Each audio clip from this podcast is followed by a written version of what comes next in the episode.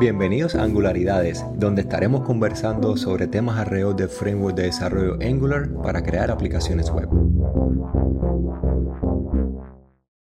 Yolanda Santa Cruz, permíteme presentarte ante quienes aún no te conocen. Eres originalmente de La Habana, Cuba y actualmente radicas en Miami Beach. Eres diseñadora de productos digitales, artista visual y poetisa. Eres la persona con quien he compartido ya casi 10 años de mi vida y a quien le agradezco el apoyo con el diseño de identidad visual de este podcast. Y hace unas cuantas semanas, mientras montábamos bicicleta y conversábamos sobre el tema que vamos a grabar hoy, surgió la idea de tenerte acá como invitada formal de Angularidades. Muchísimas gracias por estar acá en este episodio que inaugura el año 2024. Oye, para nada, un placer para mí estar aquí en tu podcast y ser parte de él. Me ha encantado ver el nivel de entrega y comprometimiento que has tenido en los últimos meses y bueno, es un orgullo para mí poder ser parte de, este proyecto desde el diseño de identidad con el que te ayudé en los primeros meses a ahora estar aquí sentada y tener esta conversación contigo. Muchas gracias a ti. Pues bueno, yo he tenido la oportunidad de verte progresar en tu carrera profesional a través de una larga lista de nombres de roles. Diseñadora gráfica, diseñadora web, diseñadora de interfaz gráfica, diseñadora de experiencia de usuario y en los últimos años diseñadora de productos. Cuando uno comienza en el sector laboral, tiene en en mejor de los casos, una vaga idea de cuál va a ser el tipo de trabajo que uno va a estar ejerciendo de aquí a 10 o 15 años. De hecho, con la velocidad no lineal con la que se mueven todas estas industrias, es altamente probable que no exista aún ni siquiera el nombre de ese rol que nos va a ver, que nos va a despedir cuando nos llegue la edad de retiro. Pero cuéntame a qué se debe toda esa concurrencia de títulos con los que hoy en día se etiquetan a las personas con las que nosotros, los desarrolladores de software, específicamente de este lado del frontend, tenemos la oportunidad de colaborar para poder hacerle entrega de una grata experiencia a nuestros usuarios. Sí, seguro. Ese es un tema que tiene bastante por donde cortar, porque si te pones a leer artículos en la industria, hay mucho, um, como muchas conversaciones pasando en cuanto a si realmente se necesitan tantos títulos como los que acabas de mencionar, eh, si lo que estamos haciendo es tratando de hacer un rebranding de nosotros mismos al cambiar de UI a UX a Product y, Service Designer y, todos los demás títulos que vienen en, en, el intermedio o en diferentes áreas de, de especializaciones. De la manera que yo lo veo, que recientemente casualmente estaba teniendo una conversación con un compañero de trabajo y empezamos a conversar sobre este tema y terminé escribiendo un artículo porque creí que para mí era importante al menos eh, definir cómo yo lo veo y es en el sentido de que nuestra industria se ha expandido tanto y ha ampliado tanto su, sí, su extensión durante los últimos años que tiene, tiene sentido que hayan muchas especializaciones y dentro de cada especialización haya subespecializaciones. Em, por ejemplo, si lo buscas en otros campos que son igual de, de densos, como se está poniendo ahora mismo el mundo de eh, de el diseño de productos digitales. Yo pienso en los doctores que tienes, por ejemplo, una especialización que es la neurología, pero dentro de la neurología también tienes subespecializaciones que es la neuropsicología, la neurocirugía y um, otros miles que tú puedes buscar dentro de cada categoría. Entonces, para mí, cuando uno dice que uno es diseñador, tiene sentido que haya un diseñador que puede ser diseñador de interfaz, pero quizás dentro de ese diseñador de interfaz está el diseñador visual, está el diseñador de animaciones, porque te estás subespecializando dentro de cada área que escogiste. Eh, para, por ejemplo, un user, um, um, usuario de, de experiencias, tratando de hacer la traducción en mi cabeza de inglés al español, pero para un diseñador de experiencias, por ejemplo, puede haber otras subcategorías que sean eh, el user researcher o el content strategist, el, estrategista de estratega de contenido. Estratega de contenidos. Sí, nunca lo había dicho en español, pero eh, para mí sí tiene sentido. cuando, por supuesto, es un poco difícil para alguien que viene de fuera de la industria y tú empiezas a decirle todas estas subespecializaciones y es como, pero no es lo mismo, pero no, realmente no es lo mismo. Cuando tú empiezas a aprender las particularidades y las uh, intrinsic, ¿cómo se dice la otra palabra? Esta, como las particularidades de cada rol, eh, te das cuenta de que no, que al menos desde mi punto de vista tiene sentido eh, cada título que hay allá afuera y educarte cuando estás hablando con alguien que te diga, no, yo soy este tipo particular de diseño, de diseñador, porque así sabes en qué es lo que dedican la mayor parte del tiempo. Y bueno, pues eso. Y, la primera parte de lo que trajiste a cuenta cuando comenzaste tu pregunta, que pensé que por ahí era por donde iba a ir, em, de que uno no tiene idea de los roles en los que va a terminar trabajando de aquí a 10 años y tienes, todo, tienes toda la razón con eso. Cuando yo empecé como diseñadora gráfica, yo no tenía idea de que existía diseño de producto, era una cosa que no se hablaba en el momento y ahora es, está en todas partes, pero en su momento yo jamás pensé, oh, voy a tener esta línea en la que voy a transicionar exactamente como dijiste, de diseñadora gráfica a este punto, a este punto, a este punto y llegar hasta donde estoy hoy. Eh, e, es muy difícil tener esa claridad desde un principio, pero pienso que es muy importante estar al día con las tendencias, estar viendo a dónde está yendo el mercado, qué es lo que más hace falta en su momento. Eh, y bueno, si es algo que te interesa, empezar a estudiar, a, ver cómo te puedes inclinar hacia esa, hacia esa ruta. Y con toda esta variedad de roles que existen en el mundo de las interfaces gráficas, ¿hasta qué punto están dependiendo de la velocidad con la que se mueve la tecnología o de la manera en la que se tienen que gestionar los recursos humanos a nivel de compañía o sencillamente la sobreespecialización que ocurre en campos que ya van madurando.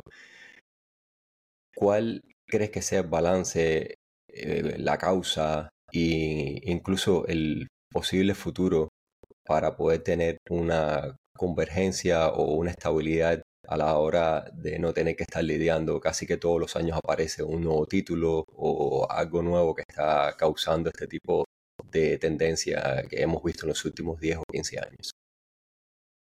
Para mí, para volver al ejemplo de la medicina, porque es uno de los campos en los que sé que hay más subespecializaciones, no es una cuestión de, de limitar los nuevos títulos que ocurren, porque si se crea un nuevo título y es porque hace falta que haya ese título en la industria, ¿qué necesidad? ¿Sabes? Por ejemplo, si se entiende ahora que está el cirujano vascular porque es el que se especializa en esto otro, porque quieres meterlo en la categoría de, de eh, la neurocirugía, o sabes, ¿por qué vas a tratar de decir que este cirujano que se especializa en neurología es un uh, neurocirujano, cuando no lo es, cuando realmente es un cirujano vascular. Eh, y porque es un nuevo campo que se descubrió y se expandieron y ahora es un nuevo título. O sea, tiene todo el sentido darle un nuevo título a una nueva especialización que, que, ocurre dentro de esa especialización, de esa categoría principal. Y entonces para mí, de la manera que yo lo veo en el mundo de, del diseño en particular, que es con el que más familiarizada estoy, es muy similar. Si uno ve que hay la necesidad de un nuevo oh, de, un nuevo talento, de una nueva especialización dentro del área, no tiene mucho sentido tratar de ver en qué categoría cabe mejor. Sí, quizás dentro de, ok, si esto es una especialización, dentro de qué especialización cabe mejor, porque así es una persona que se especializa en esto, pero además de eso tiene un conocimiento muy profundo en la animación, por ejemplo. Ah, entonces, desde ese punto de vista, yo no tengo tanto problema con con que sigan apareciendo nuevos títulos si está justificado porque hay una demanda en el mercado, en la industria, y pues entonces hace falta que hayan eh, nuevas maneras de llamar esa, esa nueva demanda. Vale, gracias por aclarar eso.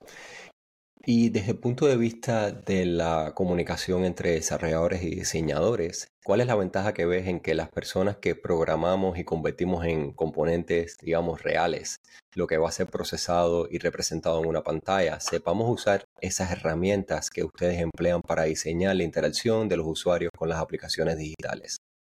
Vale, pues las ventajas para mí son miles en cuanto a cuando hay más compenetración desde el punto de vista del desarrollo con el diseño, porque, por ejemplo, por citarte alguna de ellas, es que muchas de las herramientas que tenemos de diseño hoy día permiten colaboración en tiempo real. Y entonces, si tienes un equipo que está familiarizado con cómo utilizar las herramientas como Figma, puedes tener esa colaboración en tiempo real con el resto del equipo, eh, puedes tener versión de historial que se puede revisar dentro de la misma plataforma de diseño. Entonces, si tú eres un, un desarrollador y tienes dudas de, oh, ¿cómo lució este diseño hace dos semanas? Y sabes utilizar la plataforma de diseño que se está utilizando, puedes eh, tener acceso a eso. También hoy día muchos de estos softwares eh, tienen la capacidad de generar código. No sé cuán, cuán bueno sea el código que, que generan, pero por ejemplo, si tú tienes un componente y puedes revisar el código que te está dando ya Figma en, en CSS o en uh, Swift UI, en el lenguaje que uno escoja, quizás de ahí ya puedes ahorrarte un poco de tiempo em, si sabes cómo inspeccionar el panel y, y, ver qué puedes sacar de ahí. Em,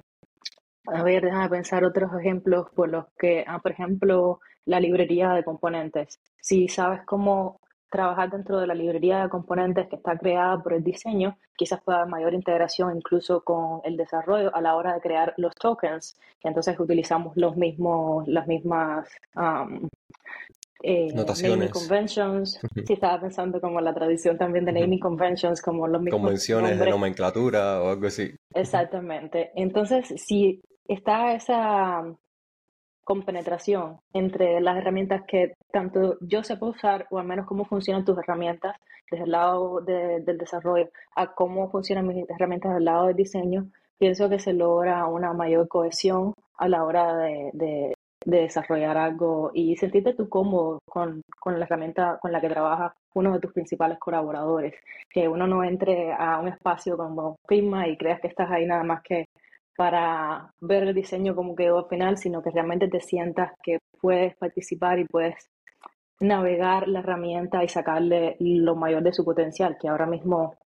tiene mucho, especialmente con la nueva integración que el nuevo modo que tiene ahora del Dev Mode, que es el modo de los desarrolladores. O sea, tienes un potencial ahí muy vasto de, de, de opciones que te van a facilitar la manera de desarrollar si sabes cómo explotarlas. Exacto. ¿Y hay algo más que las personas detrás de desarrollo ingeniería de software debamos tener en cuenta para maximizar la oportunidad de colaboración en un equipo multidisciplinario? Porque me encanta que hayas tocado los, los protocolos de comunicación para reducir fricciones o tratar de agilizar todo el proceso de desarrollo incluso cuando se está hablando de los mismos términos, empleando vocabularios en común entre ambas disciplinas, la facilidad en la que uno puede eh, lograr interactuar con las diferentes personas del equipo es, totalmente viable para ir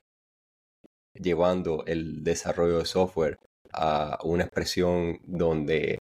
la forma en la que se comuniquen los miembros del equipo no sea necesariamente eh, llena de obstáculos o, de elementos que puedan eh, causar ciertas disrupciones. Sí, cómo no. Eh, mira, el consejo que yo daría aquí, que yo siempre tengo en cuenta, pero no solamente para la colaboración con desarrolladores o diseñadores, sino para la colaboración en un equipo en general, es tener en cuenta que volviendo al campo de la neurología, cada cual tiene su neurodiversidad en la manera en la que piensas, en la manera en que articulas tus ideas. Normalmente cuando estás trabajando con personas de, que vienen de otra formación que la tuya, tienden a pensar un poco diferente. La manera que llegan a las conclusiones de las ideas es diferente. Y para mí es súper lindo, es una de las cosas que más me apasiona a mí cuando estoy preguntándole a alguien cómo llegó a esa conclusión y darme cuenta de que pese a que los dos llegamos a quizás mismo, la misma solución, lo hicimos de vías totalmente distintas. Y es bueno tener eso en cuenta cuando estás navegando una conversación con eh, otra contraparte que quizás viene de otra área y saber que es que todos pensamos de una forma diferente y aprender a, a ver cómo esa persona piensa para entonces saber quizás cuando quieres venderle una idea o cuando quieres convencerlo de algo, saber cómo también hablar su lenguaje. Eh, un product manager habla un lenguaje muy diferente del que hablamos los diseñadores cuando eh, queremos convencernos entre nosotros mismos de que, oh, esto es lo mejor que vamos a hacer ahora. Eh, y sabes que tienes que ajustar el lenguaje este para que sea lo más efectivo posible. Otra cosa también que yo siempre recomiendo es la empatía, que sería realmente por donde empezaría la respuesta si tuviera que volverle a responder. Para mí, tener empatía en un equipo es lo más grande que, que se puede aspirar, porque cuando tú entiendes que cada, cada persona está pasando por muchas cosas en su vida que quizás tú no sabes, imagen este entorno digital en el que tú ni siquiera sabes en la casa qué es lo que puede estar pasando, puede haber un niño corriendo, puede haber pasado algo, y la persona está dando lo mejor de sí, lo tienes enfrente, pero no sabes lo que hay detrás, no sabes lo que hay pasando en ese momento en, en, tiempo real en su vida, no es como cuando estás en un trabajo ahora eh, que, que, tienes ese, ese, individuo separado de su vida personal todo el tiempo. Entonces para mí es muy importante cuando estás lidiando con una conversación, tener en cuenta de que somos seres humanos todos al final, podemos estar pasando por miles de cosas en un momento, y cuando tienes algún colaborador que ves que no te está siguiendo del todo eh, la conversación, tratar de recordar esto, tener empatía eh, y bueno, hacer un eh, extra esfuerzo y saber que siempre todo el mundo va a estar dando lo mejor, siempre tener en cuenta de que las personas están dando lo mejor de sí y, y bueno, pues navegar con esa asunción.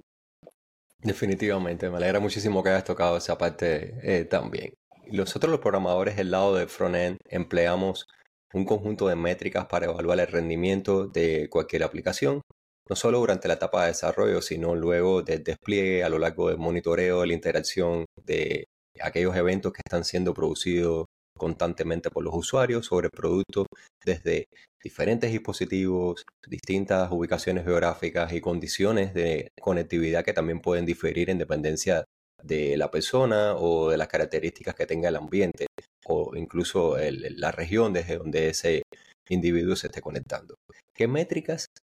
empleas tú para evaluar la eficacia de un diseño durante y también después del proceso de producción de esos materiales visuales? Pues similar a lo que tú estás describiendo, las métricas que nosotros utilizamos varían mucho en cuanto a independencia del producto y del proyecto en el que estés trabajando en ese momento, pero nosotros trabajamos muy de cerca con uh, data analysts, con ah, analizadores de data, o con investigadores de usuarios y user researchers. Y en dependencia del proyecto puedes estar midiendo cosas como, bueno, cuántos usuarios terminaron, uh, fueron hasta el final del funnel eh, y en cuánto tiempo lo hicieron, cuántos abandonaron, en qué momento abandonaron. Eh, ¿Fue porque se pasaron mucho tiempo en la página y la cerraron o fue porque simplemente abandonaron porque se, cansaron del proceso? Entonces, como ahí empiezas a optimizar. Em, también pueden haber métricas como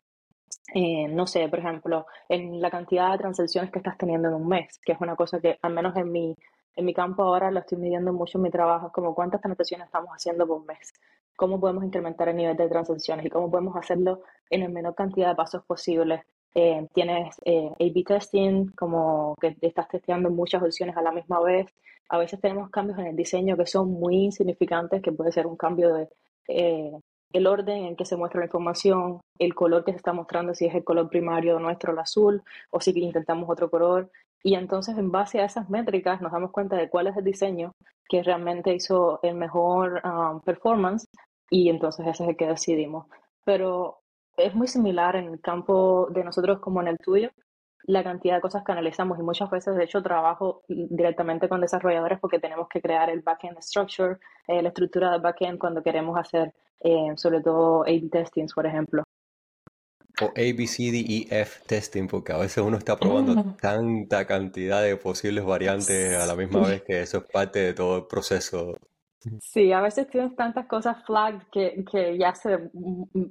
se vuelve como un caos total que dices, pero ya no podemos soportar tanto A-B testing a la misma vez porque ya no es A-B, ya es A-B-C-D, el abecedario entero. Entonces eso es otra cosa con la que hay que ser bastante uh, mindful y por cuánto tiempo vas a correr el test, por ejemplo, porque hay veces que uno dice que este test lo voy a correr por el, el E, lo voy a, el um, A lo voy a correr por dos meses eh, y, el B también, pero entonces tienes un C que apareció justo en, en la mitad del recorrido, como al, mes de estar poniendo el A-B testing este, introduces el C y llega un momento que tienes tantas variaciones que dices hay que, que termina siendo superposición cuántica con la cantidad de variantes posibles a, poder tratar. Ahí si uno no lo maneja con un porque uno siempre trata de, de, de, ver la dimensión eh, en, la cual pueda progresar ese producto y la cantidad de variantes que uno les pueda traer, pero hay un punto de cierre, un punto de corte, porque si no se convierte como que en algo infinito para poder lograr. Exactamente. ¿Cómo ves el futuro de la UX o UX o experiencia de usuario o usuarios experiencia, como tú dijiste ahí traduciendo rápidamente del inglés al español. Eh, ¿Cómo ves ese futuro eh, de la UX y el diseño de productos digitales? A ver, cuando yo pienso en el futuro de las experiencias de usuario, lo que me imagino son experiencias que sean mucho más inmersivas, que no solamente se queden en, en lo visual y quizás lo táctil porque estás interactuando con él, con, con las manos, sino que sea una experiencia que realmente te brinde todos los sentidos, que puedas olerlo, que puedas eh, eh, escucharlo, bueno, también puedes escucharlo hoy día, pero que puedas escucharlo con una calidad de sonido que se sienta la vibración, que, que puedas uh, saborearlo. Entonces, para mí, eso sería como el gol. Y me parece que se está encaminando en ese aspecto. Hay muchas, hay muchas compañías que lo han intentado, como por ejemplo el, el último, uno de los más famosos ejemplos es el Apple con el Vision Pro que crearon o el Oculus, por ejemplo, que están intentando romper esa barrera entre el mundo físico y el mundo digital. Y eso para mí sería una experiencia que si logramos hacer bien esa integración entre cómo el mundo digital puede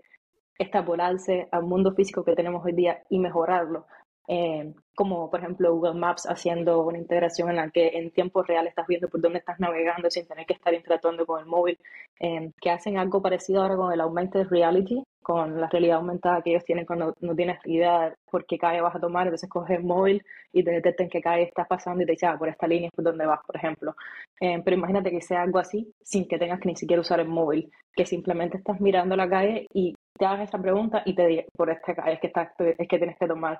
para mí ese nivel de integración es lo como lo ideal para un futuro y me gustaría que fuera lo que aspiráramos, si tuviera que decidir en qué, en qué camino tomar. Me recuerda muchísimo a estos patrones de Human Eye Design que estaba refiriéndose Juan nuestro amigo Juan Angustia, que estuvo en los primeros episodios del podcast, acerca de cómo lograr que con un poquito más de naturalidad que esa barrera que nosotros tenemos que nos separa del mundo de este ciberespacio con la vida real sea más cómoda para las personas que están empleando este tipo de productos digitales. Por ahí debe ir la cosa. Tratando de, de, cerrar esa barrera y hacer que las experiencias sean un poco más como sutiles a la hora de que llegue el punto en el que ni siquiera notes esa barrera, esa interfaz, que sea algo completamente eh, abstracto o intangible al nivel en que ni siquiera te des cuenta de que estás teniendo una pantalla o algo por delante de ti que te separe de ese mundo digital. Exactamente, para mí es algo que esté tan, tan embebido en tu vida, en el día a día, que te la esté optimizando sin ni siquiera darte cuenta. Y sobre eso, hay, de hecho, hay una serie en Netflix que nada más que vi los primeros dos capítulos y ahora me estoy acordando de que no la terminé y me parecía muy interesante como, como estudio de, de qué puede ser en el futuro las cosas. Se llama The Future of, creo, algo así. Y había un capítulo que era The Future of Dating, como el futuro de, de hacer dating con las personas, de, de hacer matching, bueno, sí, encontrar en parejas. español, de encontrar parejas, sí. Eh, y que era esta aplicación que uno utilizaba que te iba guiando en cuanto iba buscándote posibles personas con las que tú tendrías compatibilidad por tu camino normal. Tú estás yendo de regreso de tu, trabajo a tu casa y ellos automáticamente te van creando como te recomiendan a lo mejor que en vez de coger por esta calle, cojas por esta otra, porque puede que haya una persona con la que vas a tener alto potencial de compatibilidad, compatibilidad en esa, en esa calle, pero no te dicen qué persona es, eh, no te dicen si tú tienes que empezar la conversación o no, entonces es como muy espontáneo supuestamente, eh, pero no es espontáneo, es planeado por un algoritmo, es un algoritmo que te está tratando de optimizar tu vida para que tengas un encuentro que a lo mejor no hubiera pasado porque estabas a una cuadra de distancia. Eh, pero igual tú tienes el control si decides interactuar o no. Entonces eso fue muy interesante para mí como, como un ejemplo de ese tipo de cosas que estás escribiendo, de cómo en el día a día de una forma que sea muy sutil, se te puede mejorar la experiencia sin que sea invasivo o que tengas que estar todo el día con un teléfono en la mano. Sí mismo, nosotros crecimos, bueno, sin teléfono, sin estas interfaces que, que hoy son parte rutinaria del día a día. Y fuimos testigos de algo que obviamente las un par de generaciones anteriores lo tuvieron un poco más eh, señalado, fortificado, ese progreso en el cual de una manera mm, completamente analógica se hacia la transición hacia el mundo digital. Pero hoy en día las nuevas generaciones pueden tener esa transición un poco menos notable, a lo mejor ellos van a estar transicionando hacia estas interfaces de realidad aumentada, de espacios sensoriales. ¿Y qué consejos pudieras ofrecerle a aquellas personas que se están adentrando hoy en día en el mundo del diseño de las interfaces gráficas sin haber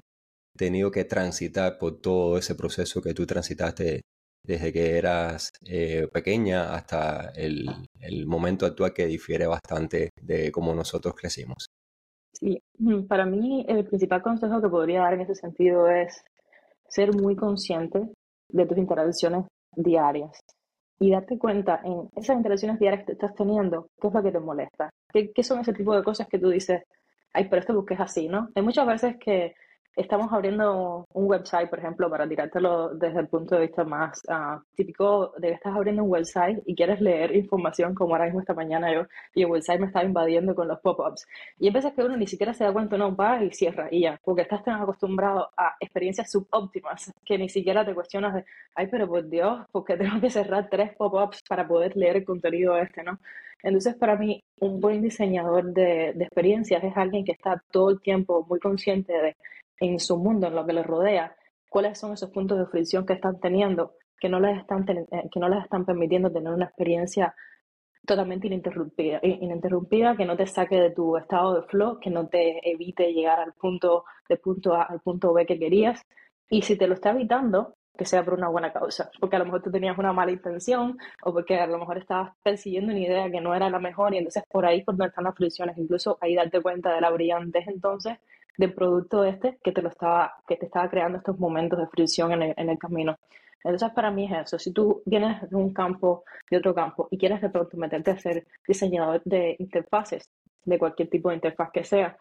eh, es estar dándote cuenta de cuando vas al grocery shopping, cómo es tu experiencia en el grocery shopping, qué es lo que cambiarías, y todo el tiempo estar consumiendo esa información activamente y estar generando cómo tú cambiarías esto que te pasó. Porque así se te abre mucho uh, como la cabeza, la vista, en cuanto a cuando lo vas a transferir en el ámbito que después decidas, porque ya sabes lo que es una buena experiencia y lo que es una mala experiencia. Y vas a tratar entonces de nivelarlo, incluso si la experiencia que tuviste que fue subóptima fue en el mundo real. Ese mismo, pues, al final todo esto es un reflejo de ese mundo cotidiano y de la manera en la que nos, los sentidos de nosotros evolucionaron y se adaptaron para vivir en el ambiente en el que normalmente vivimos en el mundo real y que ese tipo de interacciones son eh, súper importantes, como bien decías, de asimilarlas de una manera crítica y de una forma en la que normalmente eh, no interactuamos con, con esos elementos. Exactamente. Y antes de concluir el episodio, ¿hay algo más, Yolanda, que no hayas mencionado durante la conversación sobre lo que quisieras comentar? Quisiera añadir que como todos los campos que están vivos y, y thriving, como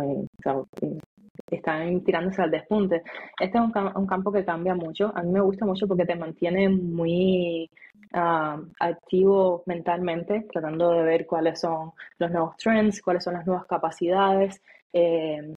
la tecnología está, está llegando ahora mismo, por ejemplo, con la inteligencia artificial y los despliegues de los nuevos lenguajes, los grandes lenguajes de, generadores, eh, todo el potencial que hay cada día se descubre como un velo más de lo que es posible. Y para mí el mayor consejo sería que siempre mantengas una mentalidad de estudiante, eh, siempre mantengas humildad eh, y te des cuenta de que puedes aprender de todos y, de todo lo que hay alrededor tuyo y mantengas la curiosidad. Yo pienso que en este campo, si mantienes la curiosidad y, y realmente innatamente quieres aprender de todo lo que ves alrededor tuyo, vas a triunfar, porque es uno de los componentes más importantes que tiene, dado que es un campo muy cambiante y que todo el tiempo tienes que estar, como decimos nosotros en Cuba, arriba de la bola. y, bueno, pues eso sería eh, lo último con lo que me quedaría. Vale, muchísimas gracias por estar acá, por todo tu apoyo en el episodio 21. Recuerdo que grabamos el episodio número 0 de como un minuto aproximadamente está haciendo las pruebas de audio, de video, para ver que todo estuviera en orden, en punta para el primer episodio de Angularidades allá en agosto del 2023. Y te agradezco nuevamente muchísimo por todo el apoyo que me has ofrecido durante esta travesía. Nada, un placer y nada, te deseo lo mejor en el podcast para este nuevo año, mucha escalabilidad, que llegues muy lejos con tu mensaje, me parece una misión muy linda la que estás haciendo y realmente un compromiso social de la manera de darle a la comunidad tu conocimiento y el conocimiento de todas las personas que entrevistan aquí contigo. He tenido el placer de escuchar mientras tú grabas a muchos de los entrevistados y realmente es increíble eh, la cantidad de talento que hay allá afuera y cómo tú estás permitiendo que ese talento llegue a muchas personas a través de este podcast. Así que gracias a ti. Mm, gracias por el soporte. Hasta luego. Chao. Bueno, chao, chao. Gracias por escuchar este podcast y espero que te sean útiles los temas abordados durante el episodio. Si aún no te has suscrito, te invito a hacerlo para no perderte ninguno de los futuros tópicos relacionados con frontend, interfaces gráficas, arquitectura de software y desarrollo web a través de Angular.